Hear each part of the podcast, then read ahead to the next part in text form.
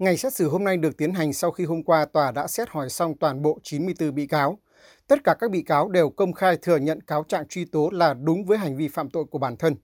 Trong bản luận tội hôm nay, đại diện Viện Kiểm sát Nhân dân tỉnh Đắk Lắc nhấn mạnh nội dung diễn biến hành vi phạm tội của các bị cáo đã được thể hiện rõ trong cáo trạng và trong xét hỏi thẩm vấn công khai tại phiên tòa. Lời khai nhận tội của các bị cáo phù hợp với kết quả khám nghiệm hiện trường, giám định pháp y, giám định tư pháp và những tài liệu chứng cứ khác có trong hồ sơ vụ án.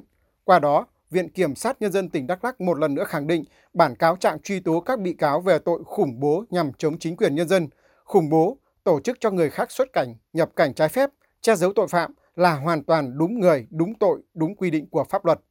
Trước khi đề nghị hình phạt đối với các bị cáo, Viện Kiểm sát Nhân dân tỉnh Đắk Lắc đã tập trung đánh giá về tính chất, mức độ, vai trò, hành vi cụ thể, các tình tiết giảm nhẹ, tình tiết tăng nặng của từng bị cáo để có cơ sở cho hội đồng xét xử xem xét, cân nhắc quyết định hình phạt đối với từng bị cáo.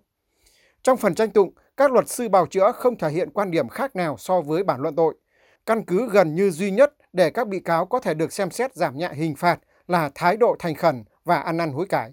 Cũng trong ngày xét xử hôm nay, 94 bị cáo đã nói lời sau cùng. Họ đều ăn năn, hối hận, có lời xin lỗi các bị hại, mong được tòa khoan hồng, giảm nhẹ hình phạt.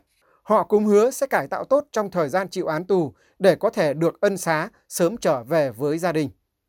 Theo hội đồng xét xử, do số bị cáo đông nên thời gian nghị án sẽ kéo dài. 13 giờ 30 phút ngày 20 tháng 1, tòa sẽ tuyên án.